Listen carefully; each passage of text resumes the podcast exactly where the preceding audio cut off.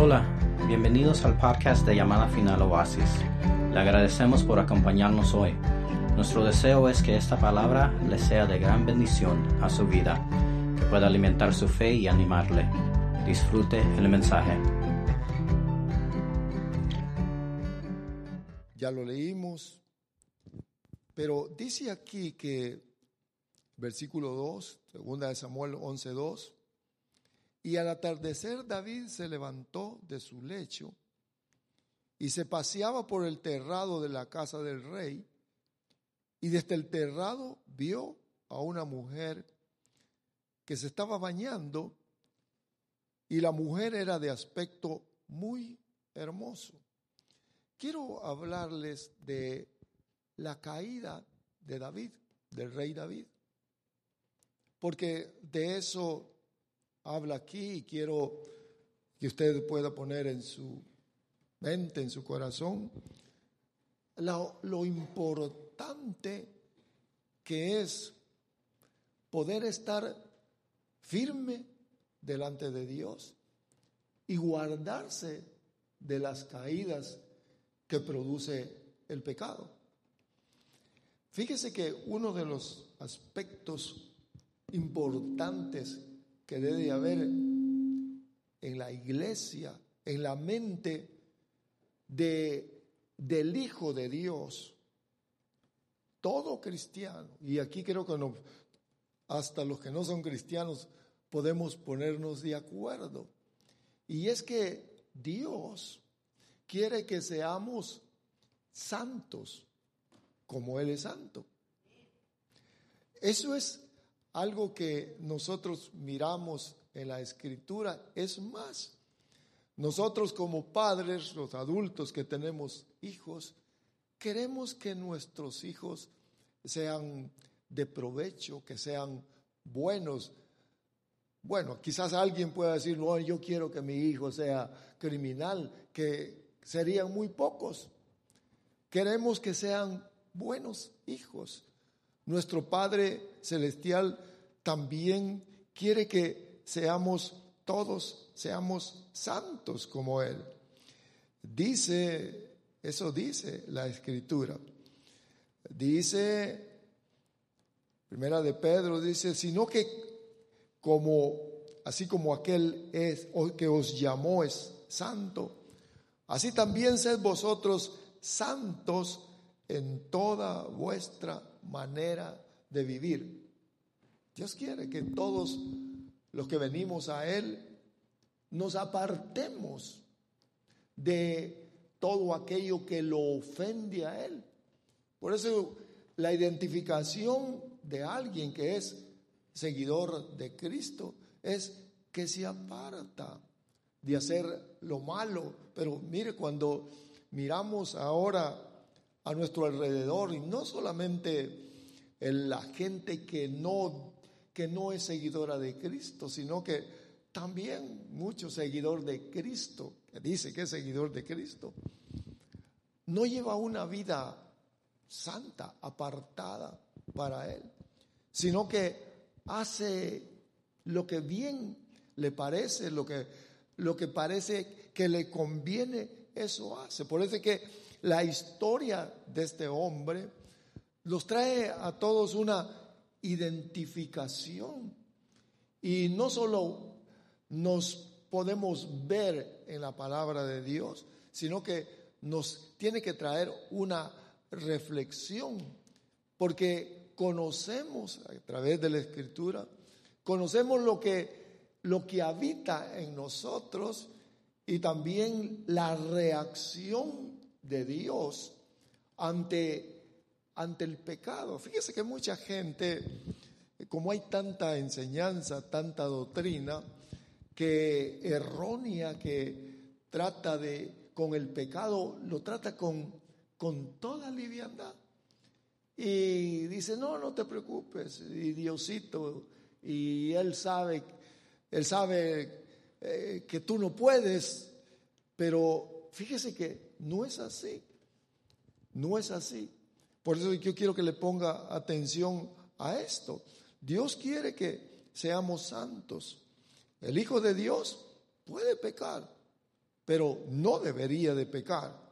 Pero Dios castiga a los hijos, a los hijos.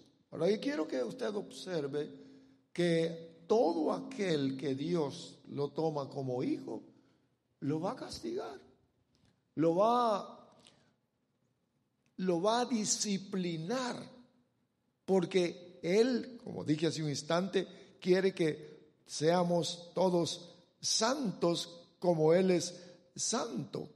Ahora, David, aquí habla de David. Fíjese que cuando nosotros miramos la descripción de David, un hombre, un hombre guerrero, un hombre, bueno, era rey, era poderoso, pero algo que llama la atención es que dice que era conforme al corazón del Señor, le agradaba al Señor le agradaba a David por su conducta, lo que hacía. Por eso es que cuando él comete error, comete pecado, Dios inmediatamente toma, el, toma la intervención en la vida de David. Por eso es que debemos, nosotros debemos de estar atentos. Ahora, miremos entonces un poquitito acerca de esto. ¿Cómo fue la caída? Porque la caída en pecado de, del rey David. Y aquí lo dice. Lo que el versículo número, número, déjeme ir a la escritura. Dice aquí, estamos en segunda de Samuel, capítulo 11, y el versículo número 2. Dice que al atardecer David se levantó de su lecho y se paseaba por el terrado de la casa del rey. Y desde el terrado dice que vio a una mujer que se estaba bañando y la mujer dice que era muy hermosa, de aspecto hermoso. Pero fíjese que, que siendo un hombre guerrero, siendo un hombre de batalla, no estaba en la batalla, sino que había, había enviado al ejército, que ahí dice, que era el tiempo de guerra, estaban peleando. Mandó a su comandante a la guerra, su ejército, y él se quedó, se quedó descansando en la casa. Es más, parece ser, según lo que está escrito aquí, que hasta tarde se levantó bien tarde, en la tarde. Pasaba, pasó durmiendo, pasaba durmiendo. Estaba como de vacaciones, ¿verdad? Y dice aquí que se levantó y se empezó a pasear por la parte de arriba de su casa. Y dice que, que vio, y quiero que usted observe que Qué interesante es esto. Porque vio, dice, vio a una mujer que se estaba bañando. Sin duda, yo me imagino que quizás se bañaban en ese entonces afuera de la casa, al descubierto, y él la vio, porque hoy es difícil poder ver a alguien que se esté bañando. Y por lo que, por lo que podemos observar, estaba desnuda.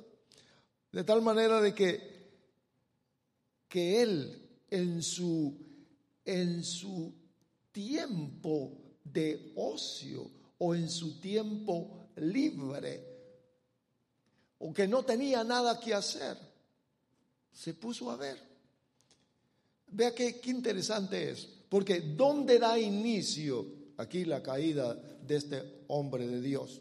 ¿Dónde de inicio? En estar pasando el tiempo.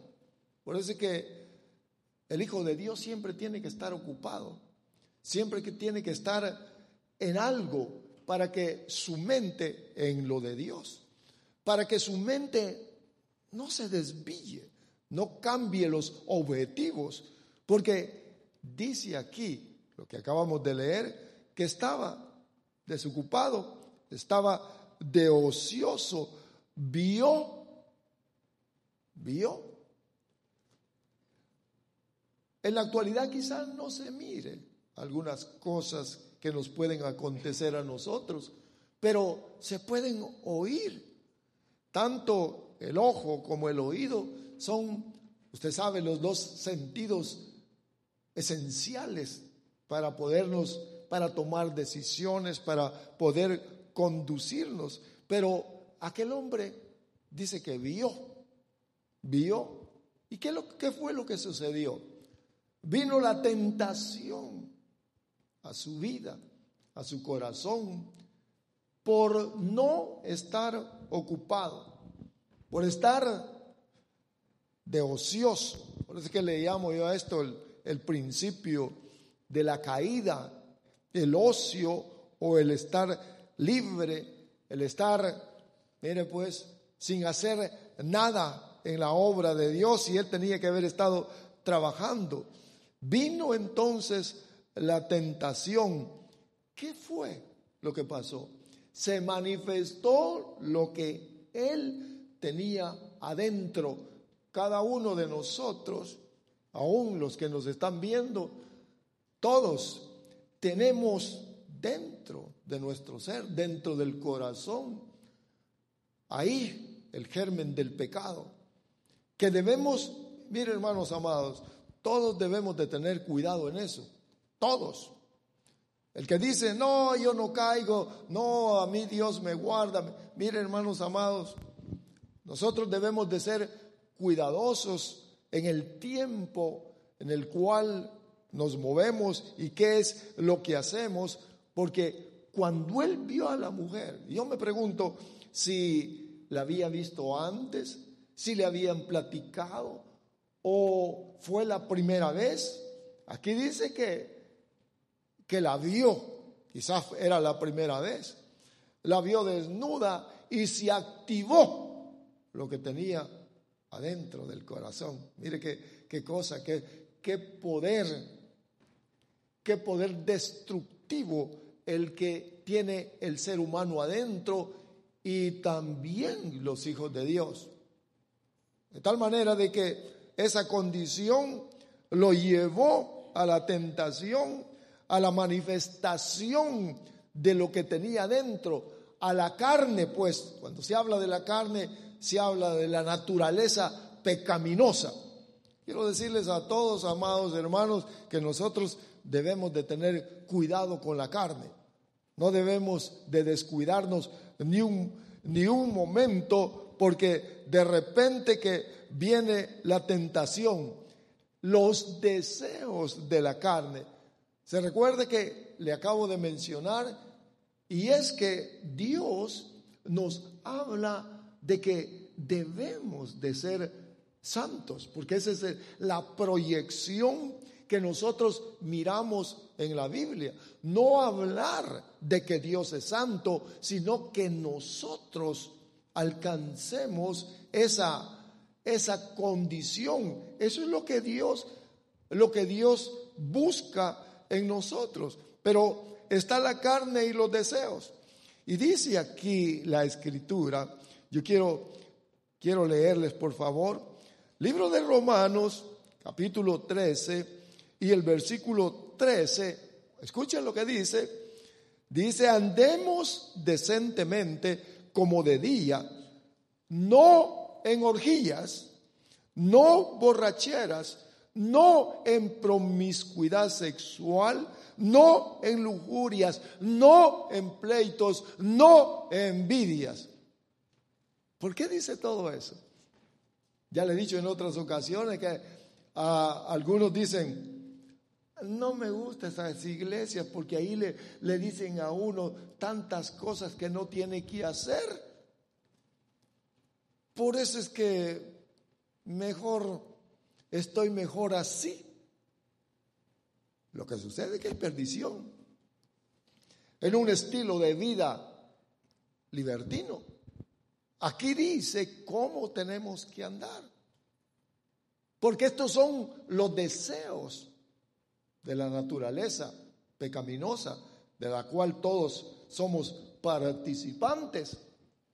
Ahora dice también la escritura, nos habla aquí y dice en el, en, el libro de Gálatas, escuche por favor lo que dice, Gálatas capítulo 5, versículo 16, andad, digo pues, andad por el Espíritu y no vais a cumplir los deseos de la carne. Ahora, si yo ando, ya ando, o mi caminar, mi estilo de vida es conforme al Espíritu Santo, no le voy a dar oportunidad a los deseos de la carne.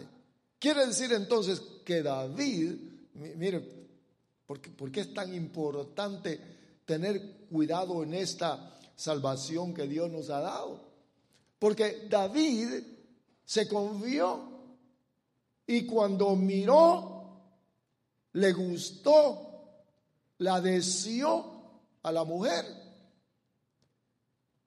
Y entonces, usted sabe, cayó. Eso es lo que vamos a ver enseguida. Pero el, principio es que no haya que no haya tiempo que darle. Por eso es que el apóstol Pablo dice, no deis lugar al diablo. No deis lugar al diablo. Aquí entonces nos dice en el libro de Gálatas 5:16, andad pues por el Espíritu, siendo guiados por el Espíritu de Dios. Todos los que somos de Dios debemos de dejarnos guiar por el Espíritu Santo para, para no caer en la tentación. Recuérdense que internamente tenemos los deseos de la carne, los deseos de la naturaleza pecaminosa, aunque hayamos venido a Cristo, aunque seamos salvos, pero tenemos esa batalla. Se le olvidó al rey David, se le olvidó qué es lo que tenía dentro de él y fue fue sometido bajo ese poder que que todos nosotros tenemos. Dice el libro de Efesios capítulo 2 y versículo 3, entre los cuales también todos nosotros en otro tiempo, oiga, vivíamos en las pasiones o en los deseos de nuestra carne, satisfaciendo los deseos de la carne y de la mente. Mira pues, primero pensó y dijo David, qué bueno está y otra voz le ha de haber dicho, ¿y qué te impide? Agárrala. ¿Y qué te impide? Por estar de ocioso, por estar desocupado. Se tenía que haber estado en la guerra. Todo cristiano tiene que estar siempre, siempre con su mente que estamos librando una batalla contra un adversario poderoso no nos podemos descuidar. Amén. No nos podemos descuidar. porque mirar, mirar cristianos que están bajo la esclavitud del poder del pecado y del diablo, eso es normal. Miren las iglesias hoy cómo están. Qué triste es. Qué triste la condición. Y dice la gente, ¿y ese cristiano? Para ser como Él. Mejor sigo en, mis, en mi vida que tengo y en cierta medida tienen razón. Pero observe usted, dice aquí, dice satisfaciendo los deseos de la carne y de la mente. Y éramos por naturaleza hijos de ira, lo mismo que los demás. Pero Dios que es rico en misericordia por causa del amor con que nos amó, dice que estando así, nos rescató. Por eso que hemos venido a Cristo. Por eso el creyente no debe de estar nunca desocupado en el Señor, sino que ocupados constantemente en la obra de Dios. Siempre, siempre Oiga, por favor, hermanos, el consejo. Todos debemos de estar ocupados. ¿Qué hago? ¿Qué hago? Yo le doy gracias a Dios por esta ocupación que me dio el Señor, porque me permite estar siempre con mi mente. Cuando me desconecto, entonces la mente ya piensa diferente. Y digo, no, no, no, no, no es así. Es la batalla que, que debemos librar porque están las pasiones adentro, prestas para, para tomar acción. Pero vea por favor, bien, ¿qué es lo que hemos visto aquí? Que, que David, antes de la caída, estaba ocioso, presto y vio. Y cuando vio, pensó. Y en la, en la manera de la cual pensó, actuó. Ese es el inicio de la caída. Por eso nosotros, ya le dije, debemos de estar siempre ocupados. Aquí dice, Filipenses 2.12, así que amados míos, tal como siempre habéis obedecido, no solo en mi presencia, sino ahora mucho más en mi ausencia, ocupaos en vuestra salvación con temor.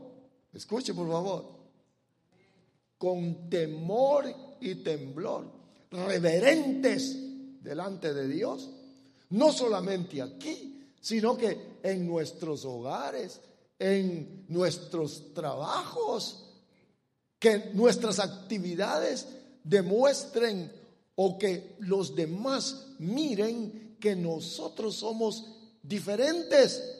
No que digamos, oh, yo soy cristiano. No, sino que dice aquí, oiga lo que dice, que nos ocupemos de una vida, de una vida que testifique que somos seguidores de Cristo. Dice, ocupaos en vuestra salvación con temor, temerosos de Dios, de no ofender a Dios, con temor y temblor, dice esta, esta versión. Ahora, cuando estamos viendo esto, observamos que, que rey David no aguantó la tentación. No la soportó. Cayó. Que eso es lo que miramos después. ¿Por qué cayó entonces David? Dice, oiga lo que dice el libro de Santiago, bienaventurado el hombre que persevera bajo la prueba. ¿Cómo se puede soportar la prueba o la tentación? Porque una vez que ha sido aprobado, recibirá la corona de vida que el Señor ha prometido a los que le aman. Pero vea lo que dice, que nadie diga, vamos en Santiago 1.13, cuando es tentado, soy tentado por Dios, porque Dios no puede ser tentado por el mal y él mismo no tienta a nadie, sino que cada uno es tentado cuando es llevado y seducido por su propia pasión. Mírenlo, mire cómo actúa el adversario. Ahí, usted y yo, cada persona tiene sus propios deseos aquí adentro. Pónganle atención a esto, a este versículo. Versículo 13. Que nadie diga cuando es tentado, soy tentado por Dios, porque Dios no puede ser tentado por el mal y él mismo no tienta a nadie, sino, versículo 14, cada uno es tentado. Dice, cuando es llevado y seducido por su propia pasión, por sus propios deseos internos. Lo único que hace el diablo es le dice, mira, mira, mira para allá, pone la mente. Dijo David, eso es lo que andaba buscando, eso es lo que me hace falta, eso es lo que va a llenar mi vacillez interna. La pasión, los deseos escondidos, salen a luz y que el Hijo de Dios tiene que, tiene que reconocerlo, tiene que estar alerta que venga el diablo y nos susurre al oído y nos dice, te gusta, porque adentro, adentro te gusta, pero no. Una cosa es ser tentado y otra cosa es caer. David cayó bajo la tentación, ya se lo dije, porque estaba desocupado, porque de ahí dio origen todo. Da luz entonces el pecado. Pero vea lo que dice, por favor. Mire, mire cómo funciona el poder este del pecado, cómo funciona o cómo funcionó en David y también puede ser la misma historia con nosotros. Dice aquí el versículo número 4, segunda de Samuel 11, 14 David envió mensajeros, mire, mire lo, que hace la tentación y lo que vino a su mente. Dice, cuando la vio, envió mensajeros y la tomó y cuando ella vino a él, él se acostó con ella después que ella se purificó de su inmundicia. Dice que regresó otra vez a la casa. Su marido estaba en la guerra. Él estaba peleando con todo el ejército de David. Luego dice aquí, pero vea, vea qué interesante, el versículo número 15, y la mujer concibió y envió aviso a David diciendo, estoy embarazada. ¿Cómo se enteró tan pronto? O pasó un mes quizás y dijo, estoy embarazada. Usted lee otras versiones, dice que había, acababa de salir de su menstruación. Estaba fértil la mujer a la cual había, había tomado el rey David, porque le, le, le gustó y se la llevó para la cama adulteró. Pero observe usted que una cosa lleva a otra. Y él dijo, cometí error, dijo. Bueno, vamos a solucionar este problema. Porque, vean, no se quedó con ella, porque sabía que, sabía que la mujer tenía su marido, que era un soldado de él mismo. Y luego dice aquí, dice, y la mujer concibió, quedó encinta, versículo 6. Entonces David envió a decir a Joab, envíame a Urias y Tita. Y Joab envió a Urias a David. Y dice que cuando Urias vino a él, David le preguntó por Joab, por el pueblo. Mire, mire el marido, pues. Era el rey. ¿Cómo está todo por allá? Y empezó con la conversación con, con el soldado, ¿verdad? Háblame, ¿cómo anda la guerra? Dice versículo número 8. Después dijo David a Urias, ¿sabes qué? Vete para tu casa, lava tus pies y no te preocupes por el momento. Y hasta, dice aquí, versículo 8, le dio su regalito. ¿Cuál fue el plan de David? Acuérdense que él está tratando de, de remediar o de ocultar pecado que cometió ante, ante los hombres y ante Dios. Y dijo, voy a mandar a traer a aquel que se acueste con la mujer y entonces el hijo que nazca, él lo va a reconocer que es de él. Mire que, que astuto, es lo mismo de ahora. Luego dice aquí, Pero Urias, versículo 9, dijo, no, no, no, no, yo no voy a la casa.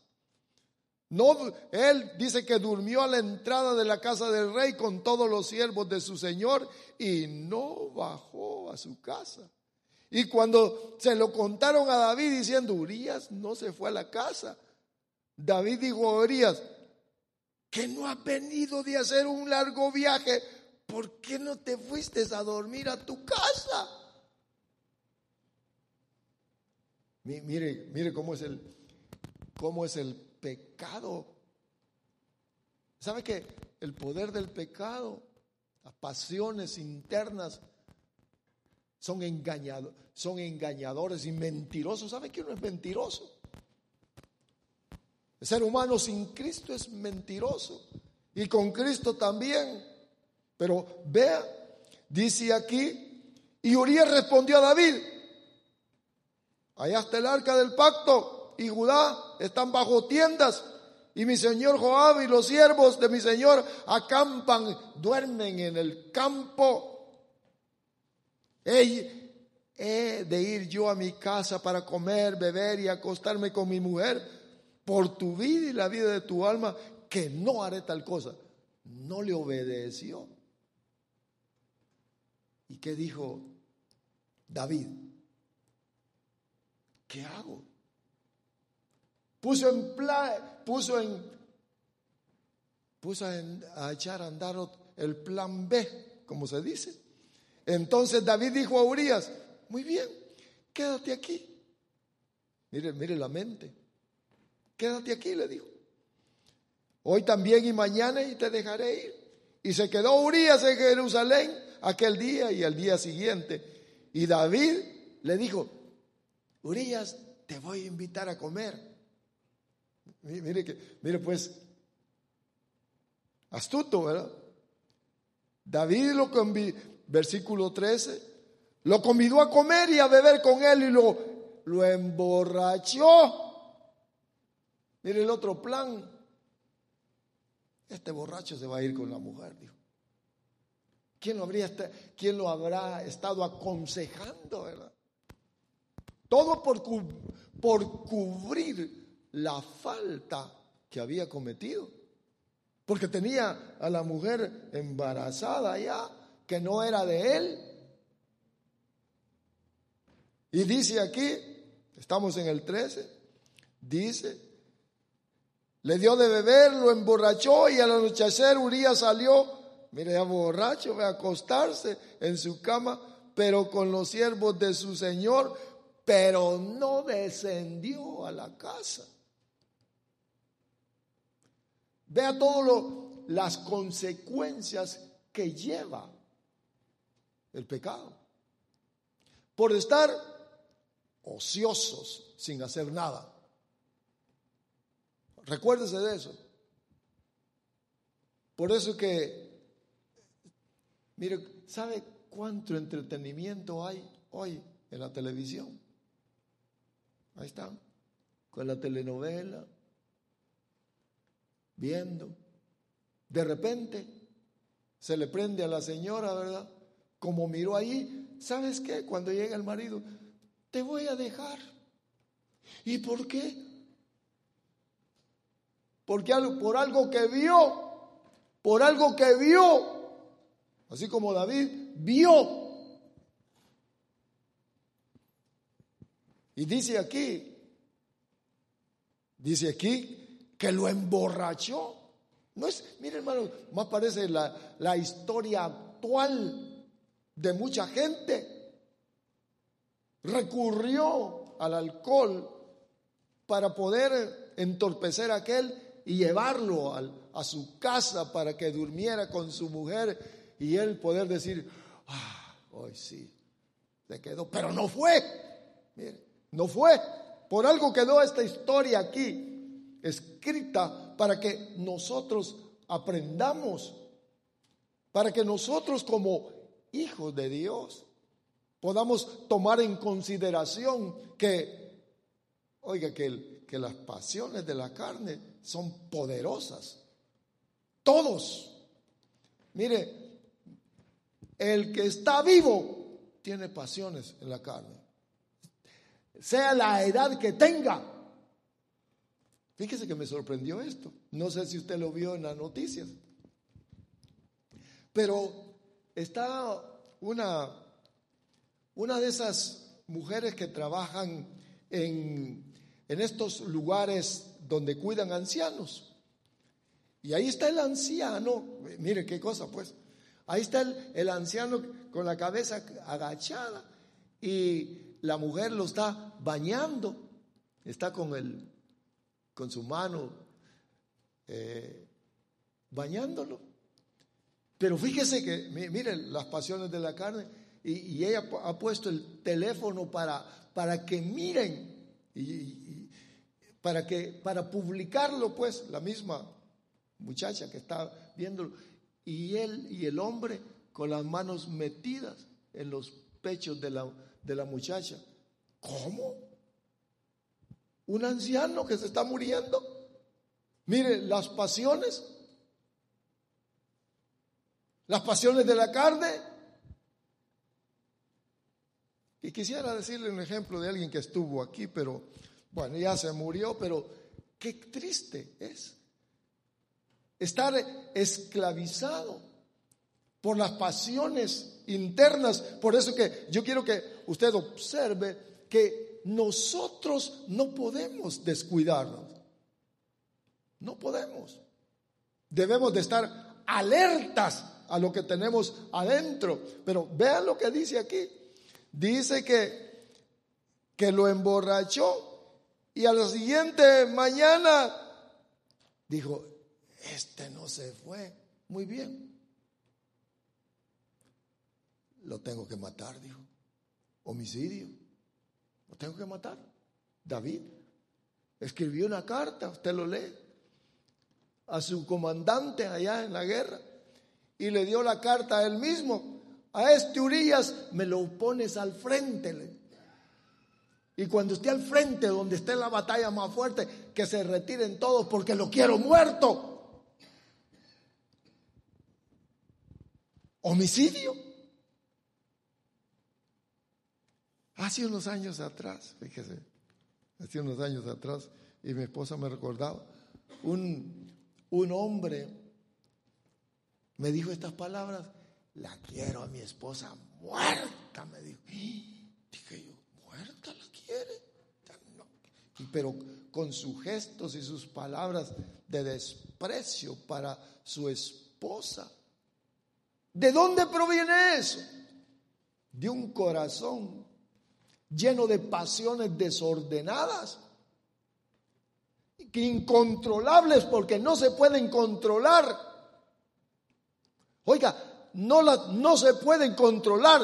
Solamente Dios es el único que puede hacer una obra que puede controlar las pasiones en el corazón. Mire qué interesante. Se le ocurrió entonces, lo voy a matar. Asunto solucionado. Y usted lo lee aquí en la escritura porque vio en un tiempo de ocio, vino el adulterio, vino después todo lo demás, lo voy a matar, dijo. Lo voy a matar. Ahora yo quiero que usted observe esto, la intervención divina. La intervención que Dios, que Dios provee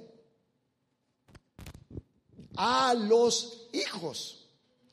Y, aquí lo miramos nosotros, porque dice aquí, dice aquí que los hombres pelearon, mataron, murió, murió el,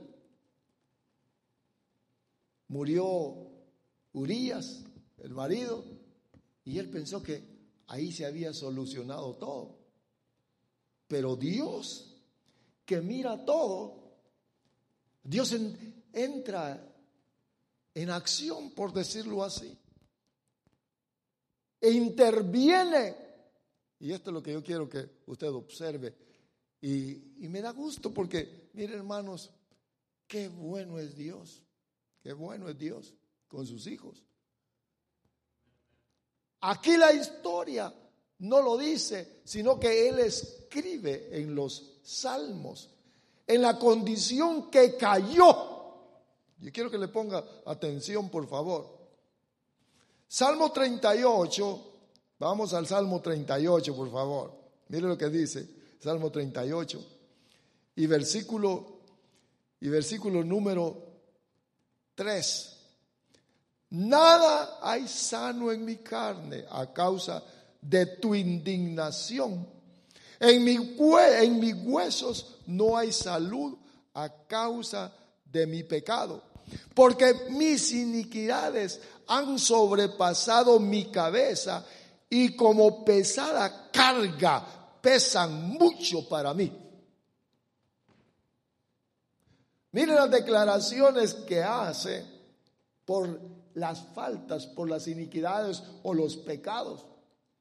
Dice que, vea, vea por favor, dice que cayó como una carga sobre él, que no la podía soportar.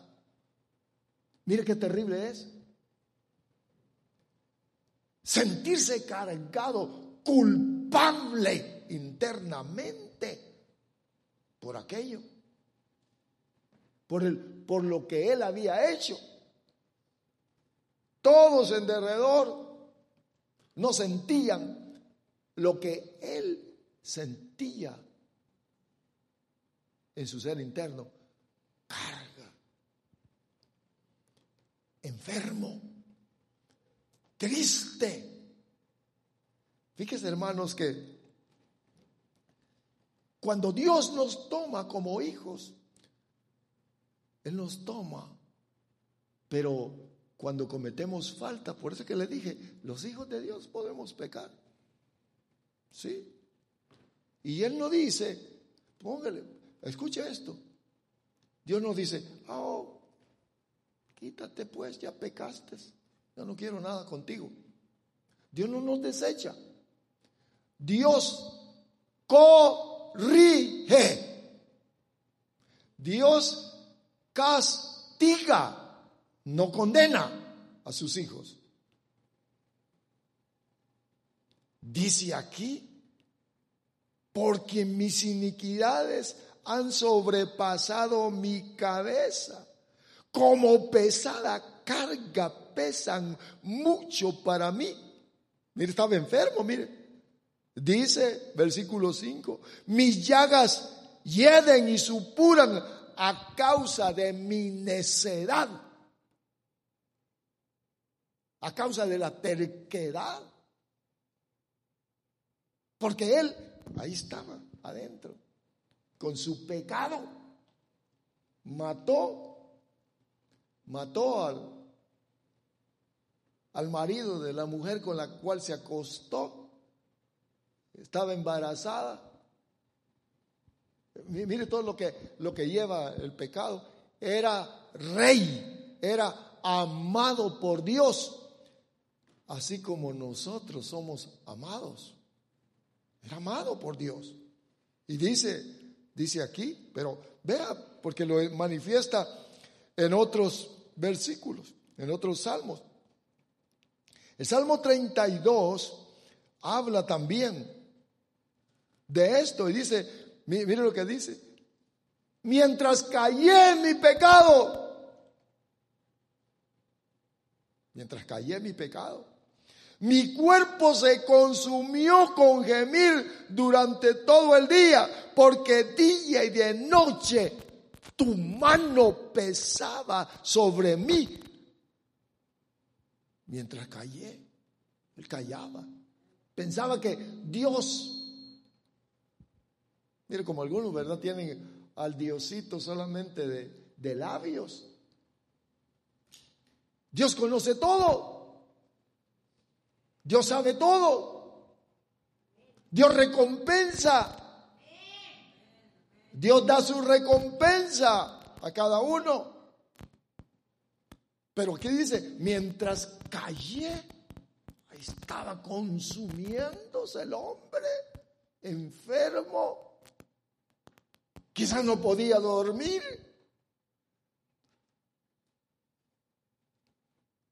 Quizás estaba en la cama, daba vuelta y el pensamiento, mire, mire lo que hace Dios. Y el pensamiento, eres culpable. Mira lo que has hecho. Mira lo que has hecho. De haber recordado cómo murió Urias en la guerra, cómo lo emborrachó. Yo quiero que, que usted observe esto. Fíjese, hermanos, que, que a los hijos, mire, mire lo que le pasa a los hijos. Le voy a decir lo que, me, lo que me sucede. A mí quizás no le pueda contar muchos detalles, pero, ¿sabe, hermanos? Que cuando yo cometo un error, a veces inmediatamente o un tiempecito después, me dice el Espíritu, no lo vuelvas a hacer eso. ¿Se fijó? No me diga nadie nada. ¿Le dicen a usted algo? Eso no se toca. Eso no se dice. Así no. Yo digo, sí, Señor. Perdón, Señor. Dice que este hombre sentía la mano pesada dentro de su interior. Estaba haciendo, mire, redarguir es acusar, es decirle. Los hijos son redarguidos, no son desechados, no son tirados como algunos dicen, te vas a ir al infierno. El Hijo de Dios no se va a ir al infierno. Porque entonces Dios sería alguien que fracasa en su plan de redención. Lo que él llama es, ¿para qué? La primera frase que le dije es para hacerlo santo. Santo. Obsérvese usted. Cuando comete un error, quizás está con la cerveza o con sus cigarros, se estén drogando o le gusta la mujer la otra y quiere usted algo y usted se siente bien y no le pasa nada. Mm. Pero si se siente redarguido, usted es hijo. Interesante, ¿verdad? Los veo todos callados. Porque mire David, de noche y de día. Ahí estaba. Pequé contra Dios, pequé. Qué miserable soy. Y se iba a acostar también. Y se levantaba triste. Eh, David, ¿no te alegras? No, no puedo. No puedo. ¿Y qué te pasa? No sé. Adentro Fíjese que el Salmo 51 habla, habla de, de, todo lo que le aconteció al rey David, todo lo que le pasó adentro en su ser. Salmo 51, vamos, no lo apunte aquí, vamos a ver. Salmo 51, quiero que vaya conmigo por favor. Salmo 51. Escuche lo que dice. Versículo 2. Versículo 1. Para el director del coro, Salmo de David, cuando después que se llegó a saber, el profeta Natán lo visitó. Ten piedad de mí, oh Dios, conforme a tu misericordia, conforme a lo inmenso de tu compasión. Borra mis transgresiones, lávame por completo de mi maldad Lávame, dice Dios, lávame. Límpiame de mi pecado, porque yo reconozco mis transgresiones y mi pecado están siempre delante de mí. Mire, siempre, siempre. Miren lo que hace, lo que, miren lo que, el plan de Dios. Por eso es que esto no es de pertenecer a ningún grupo, sino de que Dios le haya dado el nuevo nacimiento, born again. Esto no es convencimiento, sino que es nuevo nacimiento. Que nosotros somos no es convencer a nadie, sino que es que Dios lo haya tomado como hijo. Dice aquí, mire, lávame, yo reconozco mis transgresiones y mi pecado porque están siempre delante de mí, de ti, de mí. Están siempre. Las pasiones de la carne, el pecado que había cometido con la mujer, estaba siempre. Vea, porque le dije que esta, esta historia nos habla a nosotros de la ruta del pecado. ¿Cómo, ¿Cómo nos aparta de la comunión con Dios? ¿O cómo puede apartar al Hijo de Dios de la comunión con el Padre. Y entra en una condición de tristeza. El pecado estorba una buena comunión con Dios. Y siendo hijos, siendo hijos, porque este hombre era de Dios. Por eso fíjese que en Primera de Corintios capítulo 11, cuando tomamos la cena del Señor, lo hablamos. Y allí dice, ¿qué es lo que dice? Mírela, el trabajo de lo que se hace en la Eucaristía. Porque eso no es, eh, hermanos, eso no es comerse un pedacito de pan, sino que el efecto que tiene. Dice, examínese cada uno a sí mismo. ¿Sabe que estaba viendo que es en la cena del Señor es el tiempo de descargar los pecados que uno ha cometido como hijo y decirle, Dios, mira, es el, el momento de confesión. Porque allí dice, examínese cada uno así como está y así coma. Así coma. Porque cuando comemos le estamos diciendo, somos tus hijos, somos tuyos, somos tuyos. Si yo no como, le estoy diciendo, como queriendo evadir la responsabilidad del pecado. Mire qué interesante es. Y dice, y dice la escritura, por eso hay muchos enfermos. La enfermedad física puede venir de parte de Dios como una corrección. Dios prefiere tenernos enfermos, pero santos. Lea bien. 1 Corintios 11, 28 en adelante. Santos, apartados para Él, solo para Él. Algunos como que quieren, ¿verdad? Dicen, no, no, yo no la tomo porque eso es muy delicado, muy... Oiga, es ministración para que Dios pueda limpiarnos. Ahora, quiero que veamos, hermanos, que ¿dónde provino? De la ociosidad. Por la ociosidad vino la tentación.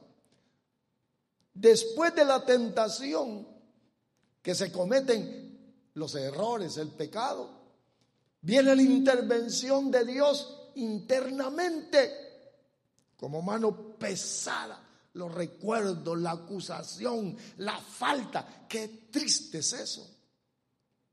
Qué triste. Pero ¿qué es lo que espera Dios, hermano? ¿Cuál es el propósito de todo esto? Para nosotros que venimos a Cristo y que también pueden venir enfermedades.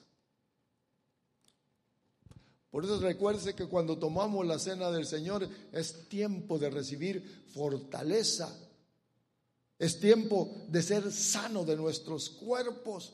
Pero vea, por favor, porque miramos aquí nosotros que lo confrontó internamente a David en su ser interno, ahí, en su corazón.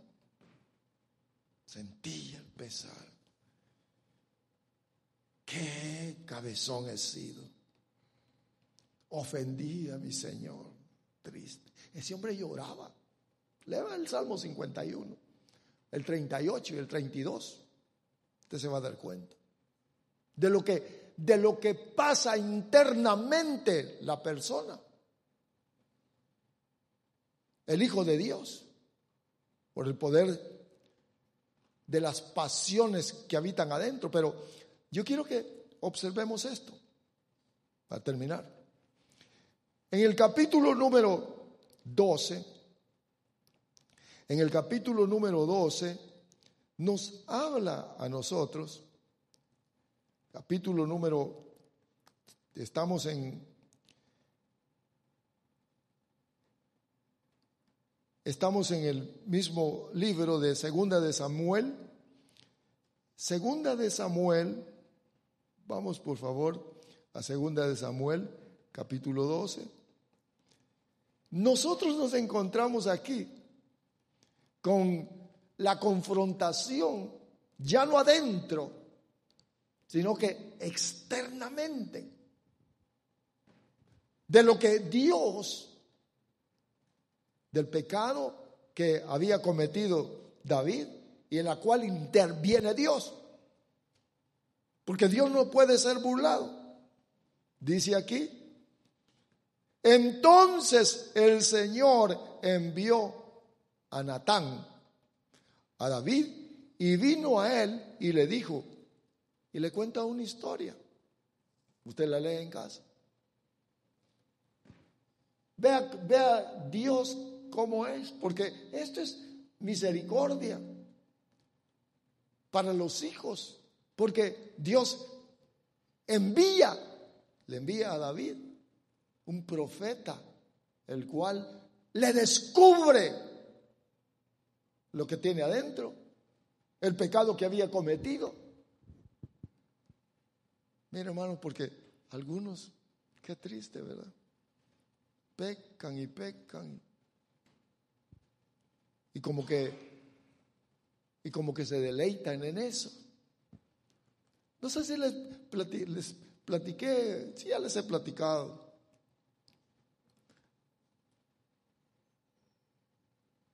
Se sentaba aquí un sicario y también un brujo. Pero el brujo recibió al Señor y yo me acuerdo, le dije, va a tener problemas. Al siguiente día estaba en el hospital. No sé si habrá muerto porque el diablo, el diablo no le gusta perder a ninguno de sus servidores. Pero el sicario, ¿qué dijo? Me llamó la atención esto porque, ¿qué dijo el sicario? Cuando le pregunté, ¿cuántos ha matado? Le Veinte le dije. Por ahí me dijo. Pero ¿sabe qué me dijo? No siento nada dentro. Nada. Ningún remordimiento, ningún nada. Nada. Triste, Porque aquel que recibe algo internamente para arrepentimiento es porque Dios tiene interés en él. Pero aquel que le importa poco, es triste porque va a pagar por sus pecados. Dice aquí que Natán el siervo de Dios, vino ante el rey David, el que había quebrantado, el que había, el que había adulterado, el que emborrachó, el que mató, el que tenía la mano fuerte, la mano poderosa internamente sobre David. Y ahora, mire, viene el hombre enviado por Dios. Por eso les digo que, ¿sabe hermano? Qué bendición es, porque el Hijo de Dios no se va a perder en el lago de fuego. Lo van a corregir. Eso dice la Escritura. Envía al ministro. A veces algunos dicen, ah, ese pastor. Oigan, hermanos, es Dios hablando. Dios usa la boca de los hombres. Envió a Natán, el profeta, y usted lee aquí en segunda de Samuel capítulo 12, versículo 1 en adelante. Y aquí le cuenta él una historia. Pero vea que al contarle la historia, le dice, miremos el versículo 12, dice, así dice el Señor, he aquí, de tu misma casa levantaré el mal contra ti y aún tomaré tus mujeres delante de tus ojos y les daré y les daré a tu compañero y éste se acostará con tus mujeres a plena luz del día. En verdad tú lo hiciste en secreto, pero yo lo haré esto delante de todo Israel y a plena luz del sol. Todo da luz. Lo que tú hiciste, te lo van a hacer a ti. Dios. Pero, ¿sabe qué? ¿Sabe que Dios lo quería matar? A mí. Mire lo que dice. Porque el pecado, la paga del pecado es muerte. Escuchen, amados, la paga del pecado es muerte. Luego dice el versículo 13. Entonces David dijo a Natán, he pecado Perdón de pecados. ¿Sabe qué importante es esto? Confesó, porque leímos en el Salmo que dice, mientras callé mi pecado, mientras callé, se estaba consumiendo el hombre adentro tanta enfermedad extraña que hay en la gente ahora es a consecuencia del pecado. Dice aquí, el 13, he pecado contra el Señor. Y Natán dijo a David, muy bien, el Señor ha quitado tu pecado, no vas a morir, no morirás. Pero lo que cometió lo marcó Mire, lo marcó. Están todas las consecuencias. No murió el rey David. ¿Sabe que él está en el cielo? Pero, pero mire, le cayó a la descendencia. Ahí está, lo lee. Lo que quiero que vea, hermanos, es que Dios habla, confronta, internamente, externamente, por sus siervos. ¿Sabe? Le puede hablar hasta por la televisión en un programa cristiano, hasta la noticia puede estar viendo y le habla a Dios a sus hijos. No hagas eso, apártate, no lo haga. No, que no puedo. No hagas eso. Por eso es que dice la escritura que muchos, hay muchos, muchos enfermos, muchos débiles y algunos se mueren. Dios habla a sus hijos. Los habla. Y no solamente por el ministro, por todos lados. De repente que le sale alguien ahí y le dice, ¿cómo te miras? ¿Qué, qué, qué te pasó?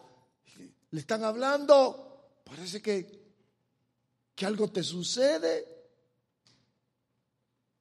Fíjese que miramos una historia más atrás en la cual Balaán, un profeta de Dios, terco, necio, caminando en su avaricia, dice que le habló una burra, le habló. Oye, qué interesante. Dios hablando a través de un animal. Mire, mire hermanos, Dios quiere que todo, mire, que todo ser humano se acerque a Él y que sea santo. No, no puedo. Claro que se puede. Claro. Dice aquí, terminamos, dice aquí la escritura, Segunda de Pedro 2.16. Pero Balaán fue reprendido por su transgresión, pues una muda bestia de carga, hablando con voz humana, reprimió la locura del profeta.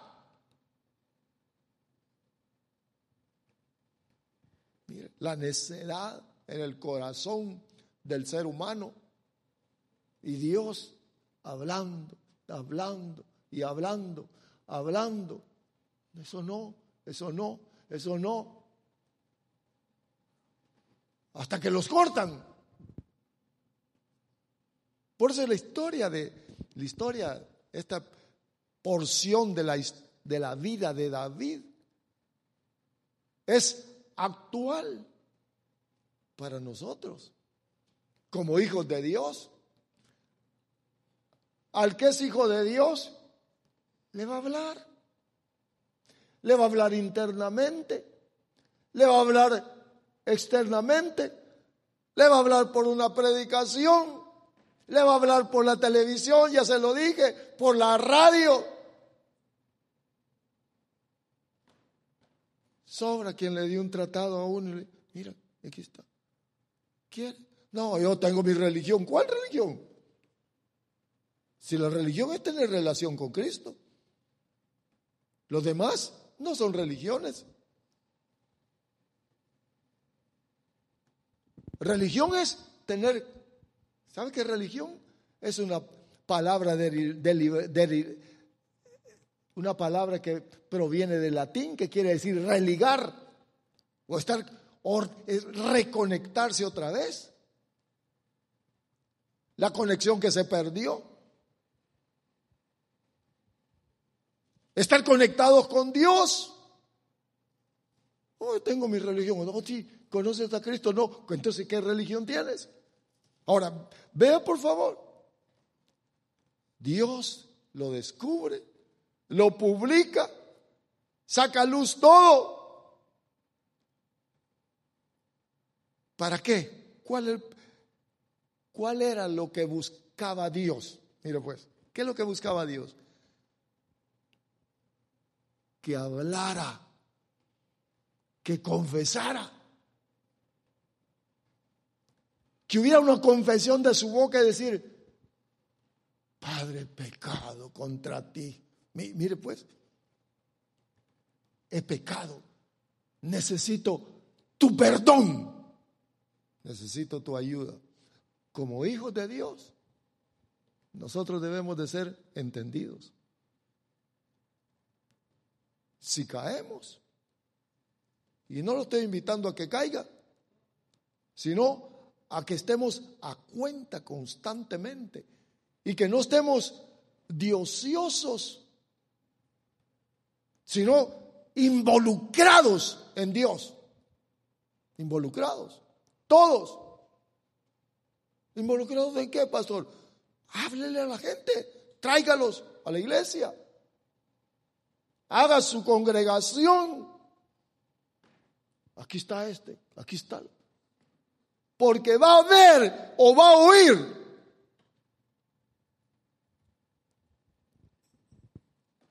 Cosas que no tiene que ver ni oír, no tiene que ver ni oír cuando está, se está diocioso.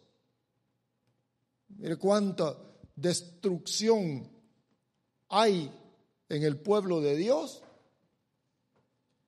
que debería de estar peleando la buena batalla. ¿Qué es lo que sucede? Que no pelea. Oh, no, hoy no puedo. Oh, hoy no quiero.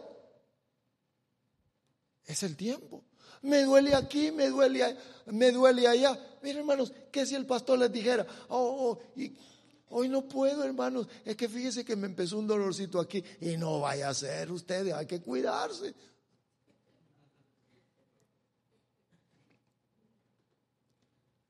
Debemos de estar en la batalla, firmes. Cuidado con los ojos, cuidado con los oídos, cuidado de estar sin hacer nada en la obra de Dios. David no quería pelear. No quería. Y lo de adentro dijo, ahí está. ¿Y eso sí quieres? Eso sí quiero, dice. Eso sí me gusta. Nosotros, el pueblo de Dios, tiene que estar firme con su pensamiento, dirigido por el Espíritu Santo. Y usted va a ver, usted me va a contar cómo va a vivir su vida cristiana. No vamos a pasar